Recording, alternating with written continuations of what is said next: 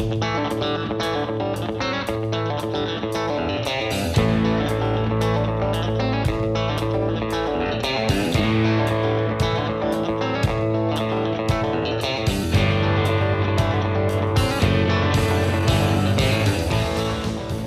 to Texas Ag Today, a daily look at the latest news in Texas agriculture. Texas Ag Today is produced by the Texas Farm Bureau Radio Network, with the largest farm news team in the Lone Star State. Now, here's the host of Texas Ag Today, Carrie Martin. Hello and welcome back to another episode of Texas Ag Today. I'm your host, Carrie Martin, along with the largest and most experienced farm news team in the Lone Star State. And we're covering agriculture from the piney woods of East Texas to the rocky ranges of the Trans Pecos and from the Panhandle down to the Rio Grande Valley. Three young couples top the list of the best young farmers in Texas. I'm Jessica Domel, and I'll have that story coming up. Overall peanut yields down in Texas due to drought, but up along the Red River. I'm Tom Nicoletti, and I'll have that story on Texas Ag today. People in agriculture are known for their generosity, and here in the Panhandle, that's being shown in special ways as local producers help kids get enough to eat. I'm James Hunt, and I'll have that story as I report from Amarillo. We'll have those stories along with the latest news from Washington, Texas wildlife news, and a complete look at the markets coming up. But first, here's Jessica Domel with news headlines. The state's largest farm organization is recognizing three young farm and ranch couples from across the state for their ambition, fortitude, and dedication. The finalists in this year's Texas Farm Bureau Outstanding Young Farmer and Rancher contest are Matt and Jessica Hanslick of Hallettsville, Slayton and Abby Holscher of Wall, and Alton and Adrian Sinach of Olton. The Outstanding Young Farmer and Rancher competition recognizes the accomplishments of the state's top agricultural leaders between the ages of 18 and 35. The winner of this year's contest will be named during Texas Farm Bureau's 87th annual meeting on November 30th. The winner will represent Texas in the national competition in January. After several weeks of below average rainfall for much of the state, the area of Texas suffering from moderate or worse drought has risen to 57%. That's up 9 percentage points from last week. According to the Texas Water Development Board, 9% of the state is suffering from exceptional drought. The last time that much of the state saw exceptional drought was May of 2014. The Texas Parks and Wildlife Department and the City of Abilene will host Trout Fest 2020, December 5th through the 15th at Cal Young Park Pond in Abilene. The event is open to anglers of all ages. The pond will be stocked with more than 1,500 rainbow trout prior to the event. The contest is free, but anglers must scan a QR code on one of the signs at the pond to enter. The Texas A&M AgriLife Extension Service will host an online pesticide applicator program to Texans needing CEUs from 8:30 a.m. to 3 p.m. December 3rd. Cost is $20. Speakers will discuss weed control strategies for pasture and hay fields, external parasite control, pesticide safety, weed control in turf grass, and laws and regulations for pesticide use. Five Texas Department of Agriculture pesticide applicator continuing education units are available. Again, the program is 8:30 a.m. to 3 p.m. on December 3rd. A link to register online is available on today.agrilife.org. That's today.agrilife.org. For the Texas Farm Bureau Radio Network, I'm Jessica Domel. Peanut yields in Texas have been down this year due to drought. But along the Red River, they're looking good. Tom Nicoletti has more. Crop surveys by the U.S. Department of Agriculture show that Texas peanut producers planted 165,000 acres in 2019 and had estimated that 190,000 acres uh, were planted in 2020. That's up 25,000 acres statewide. But the September forecast estimated yields to be at uh, 2,900 pounds per acre. The average yield in Texas last year was 3,100 pounds per acre, so down somewhat this year. And a part of that issue is uh, the drought that has uh, uh, hit uh, a number of areas in the state of Texas. For today's program, we go up to the uh, rolling plains and uh, catch up with Wilbarger County peanut farmer Clint White. And uh, Clint, you folks just uh, completed your peanut harvest. What did it uh, look like? Yes, sir. We just uh, did wrap it up here in the last week. Overall, our, our peanut yields were actually average. Some we had a couple of farms that hadn't been in peanuts in several years, and so those yields were above average for us. But overall, I would say our 800 acres total probably averaged about uh, what we're used to uh, used to seeing. So we probably averaged 3,800 to 4,200 pounds per acre. Okay, so that's above the Texas average easily then. We ended up having some rain in late July. We irrigated hard all the way through to the last of August, and fortunately, you know, our water held up, and we didn't get just too hot like it did in West Texas, uh, where they were hurt the worst. And I would say that was probably the biggest drag on yields was uh, the the peanuts uh, grown there in West Texas on the South Plains. What about the quality of your uh, peanut crop this year, Clint? Actually, our our quality was uh, good to uh, to some above above average uh, with those uh, those yields. Some of the later yields, uh, we were able to keep the peanuts in the ground a little bit longer, let them get a little bit more mature, and that uh, that paid off for us. For this year's uh, peanut crop, did you have any uh, pest pressures, any other disease problems uh, that uh, may have uh, impacted your crop?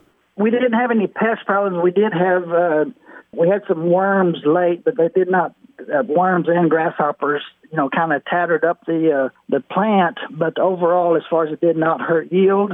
one thing that we did go through during harvest we ended up there at the last of October or about the week before the last of October, there was a uh, we had a cold front come through, just like we got some we got about three inches of rain, but we also had ended up with an inch uh, or a half inch or so of ice on everything, and at that point we had all the peanuts dug, and uh, the, the ice just covered everything completely.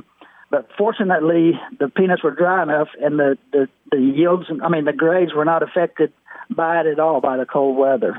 Those comments from Clint White. He is a peanut farmer from Wilbarger County in the Rolling Plains. On our next program, we'll focus on this year's peanut production in West and South Texas. I'm Tom Nicoletti with the Texas Farm Bureau Radio Network. People in agriculture are known for their generosity, and in the panhandle, that's being shown in special ways as local producers help kids get enough to eat. James Hunt has the story from Amarillo. The purpose of this program is real simple. Kids can't learn if they're hungry. Dyron Howell is the executive director of Amarillo based Snack Pack for Kids, an organization providing free weekend nutrition to school children with a key objective in mind. This is not a feeding program and this is not a feeding effort. This is really a, a program designed to give our kids the tools they need so that they can learn in the classroom. Each week, about 12,000 kids across the panhandle receive food through the program, and it appears to be making a difference. 71% of our teachers, when we survey them, indicate this program alone improves academic performance. And just as Snack Pack for Kids is helping students learn, the organization has itself learned that it can count on the help of local agriculture. Dyron Howell says that fact really came through in the early years of the program as the organization overcame a significant shortcoming. We had a group of ag leaders packing bags in our building, and that group of ag leaders pointed out, hey, where's the protein for your kids? And I shared with them the lack of access and the expense and the cost. And that's what started this. So, eight years ago, we had a group of ag leaders in our building. They said, What can we do? And from that point on, we've been able to bring our ag leaders and our ag partners and our community of agriculture together to say, let's give more protein for our kids, and that's what we've done. And so, with local dairy and beef producers providing philanthropy, guidance, and some very important assistance in making the right connections with suppliers, containers of shelf stable milk and beef sticks became part of the backpacks of food sent home with students to help get them through the weekend. Other ways local agriculture is helping include the annual Beef for Kids Classic, a golf tournament which has raised over a quarter million dollars during its first two years, and an annual harvest of sweet corn raised by local farmers that Howell says this year netted about 50,000 ears for the kids. Snack Pack for Kids celebrated its 10th anniversary of operation in September. In Amarillo, James Hunt for the Texas Farm Bureau Radio Network. Cotton harvest continues ahead of schedule across most of the cotton belt with the exception of the southeast. USDA meteorologist Brad Rippey takes a look at the harvest numbers. Taking a look first at the cotton harvest for the week ending November 15th, showing nationally 69% of the U.S. cotton harvested by mid November. That is ahead of the five year average of 64% and slightly ahead of last year's 66%. The biggest story continues to be the slow harvest in the southeastern states.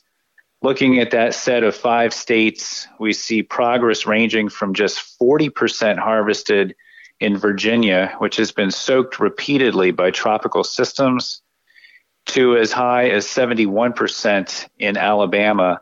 All five southeastern states, Alabama, Georgia, Virginia, and the Carolinas, are well behind their average pace. And as I mentioned, the slowest Virginia, 40% harvested, compares to the five year average of 82%. The longer the cotton sits out this time of year, the more it is exposed to wind and rain. And we've had plenty of those types of events, and that has compromised the quality of that cotton in the southeast. Helping to balance that, in case you're wondering why the national number is actually ahead of average, that is because Texas, the cotton there, 68% harvested, five year average is only 52%. And that is driving that national number significantly higher and pushing the national number ahead of average. USDA's Brad Rippey. Hunters for the Hungry allows hunters and non hunters alike to help families in need. I'm Jessica Domel, and I'll have that story coming up on Texas Ag today. And blister beetles are a serious problem in horses fed alfalfa and can lead to death of the horse. Texas veterinarian Dr. Bob Judd has more coming up next, right here on Texas Ag Today.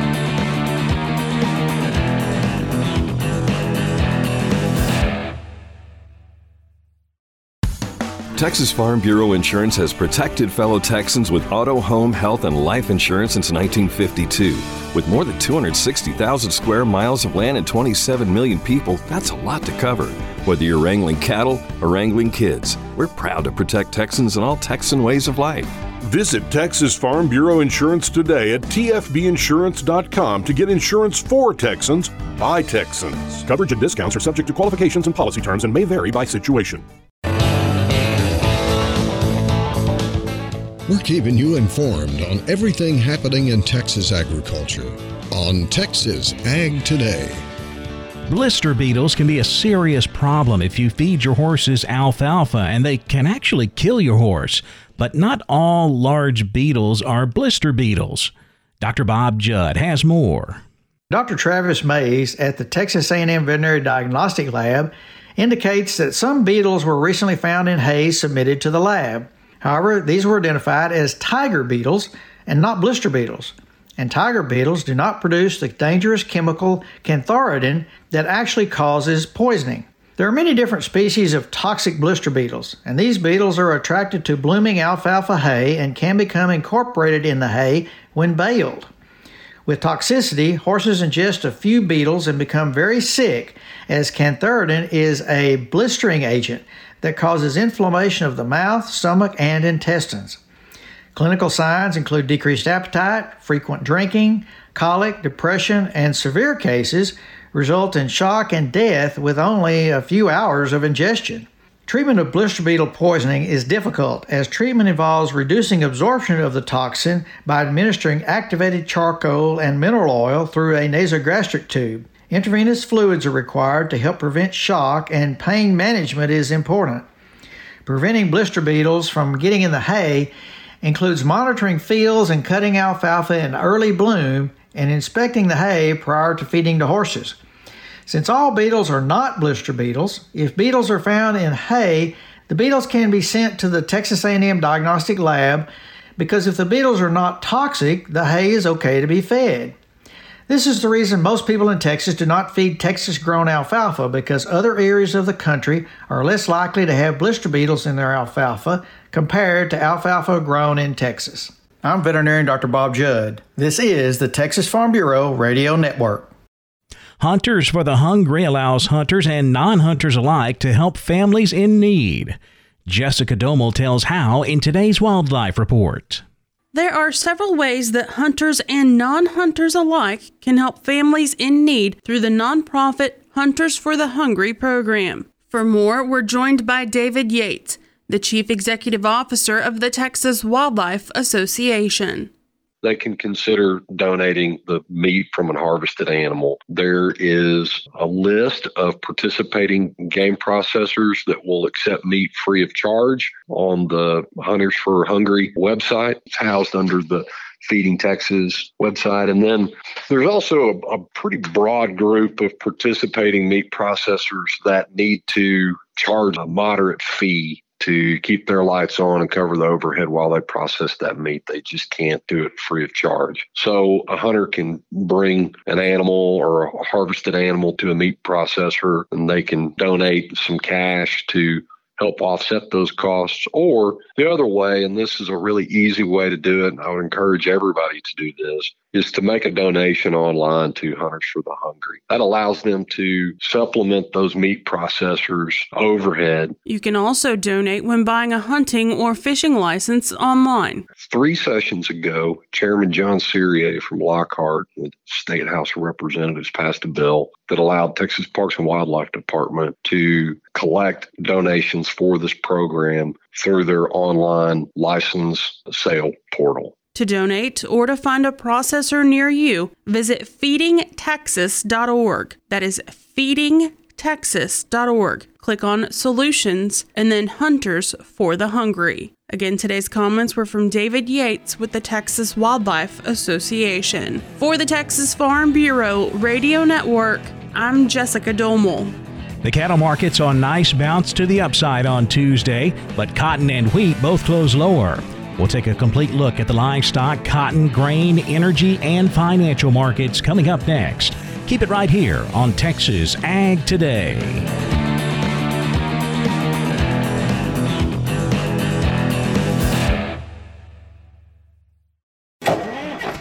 Truck drivers, if you're stuck on a railroad crossing, don't just sit there. It takes a freight train more than a mile to stop, even in an emergency. So by the time you hear this, it could be too late to save your truck and maybe your license or your life. Instead, immediately get out of your truck, away from the tracks, and call the number on the emergency sign at the crossing. That gives the railroad a chance to stop trains before they get to you. Always call the emergency number. It could save your truck, your license, and your life. Go to oli.org for info. We're giving you the market information you need on Texas Ag Today. We saw a nice move to the upside in the cattle complex on Tuesday, both live and feeder cattle ending in positive territory. We start with live cattle. December contract up 90 cents, 111.32. February up $1.55, 113.57. April live cattle up 90 cents, 117.25. November feeder cattle up 10, 137.37. January feeders up $1.80, 139.72. The March up $1.50 at 139.17. Cash fed cattle market at a standstill on Tuesday, as we usually see. No bids reported from the Packers. Still don't see asking prices out there from the feedlots. Boxed beef prices higher. Choice up 633, 233.28. Select up $1.10, 213.45. Let's check a couple of feeder cattle auctions now. We go to Nixon, Texas. Nixon Livestock Commission selling 2,128 head this week. The trend steady to higher. Two to three weight steers $1.25 to 2.15 a pound. Three to four hundred pounders $1.33 to $1.98. Four to five weight steers $1.23 to $1.85. Five to six hundred pound steers $1.08 to $1.60. Six to seven weights, a dollar four to a dollar twenty-six, and the seven to eight hundred pound steers brought ninety-nine cents to a dollar twenty-six a pound. Slaughter cows eighteen to fifty-six cents. Slaughter bulls seventy to eighty-five cents. Stocker cows brought four fifty to nine hundred a head.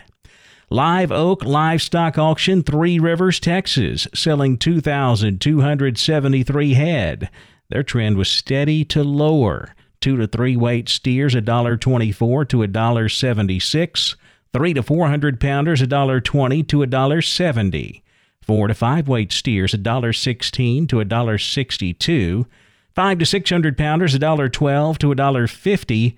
Six to seven hundred pound steers $1.06 to $1.34 with the 7 to 8 weights bringing 92 cents to $1.28 a pound. Slaughter cows 22 to 54 cents, slaughter bulls 60 to 78. Stocker cows brought 500 to 1050 a head, cow calf pairs 675 to 1100 a pair. Now back over to the futures market. Lean hogs had a higher close. December hogs up 37 cents. 65.52. The February up $1.85, 65.62. December Class 3 milk down 52 cents, 16.22 a hundredweight. The cotton market closed lower. Looks like harvest weather is looking really good across most of the cotton belt. Harvest making quick pace right now, and that's putting some harvest pressure into the cotton market. December cotton down 46 points, 69.11. March cotton down 28, closing at 71.30. Kansas City wheat closed lower. USDA reporting that 96% of the winter wheat crop is now planted, 85% of the crop has emerged, 46% of the crop rated good to excellent. That is down from 52% a year ago. December Kansas City wheat down five and a half, 552 and a half. New crop July wheat down a nickel, closing at 571 and a half. The corn market continues to climb higher. December corn up 4 cents, 420 and a quarter. In the energy markets, December natural gas unchanged at 268. December crude oil up 10 cents, 41.44 a barrel. The Dow Jones Industrial Average down 209 points, 29,740. The Nasdaq down 26 of 11,898. The S&P 500 down 20, 3,606. That wraps up our look at the markets, and that wraps up this edition of Texas Ag Today. Thanks so much for joining us. We'll be right back here tomorrow to bring you all of the latest news in Texas agriculture. I'm Kerry Martin. I'll see you then, right here on Texas Ag Today. Thanks for listening to Texas Ag Today. Be sure to subscribe to our podcast on Apple Podcasts, Google Podcasts, or Spotify. For more Texas Ag news and information, check out our website at texasfarmbureau.org or tfbradio.com. Texas Ag Today is a production of the Texas Farm Bureau Radio Network.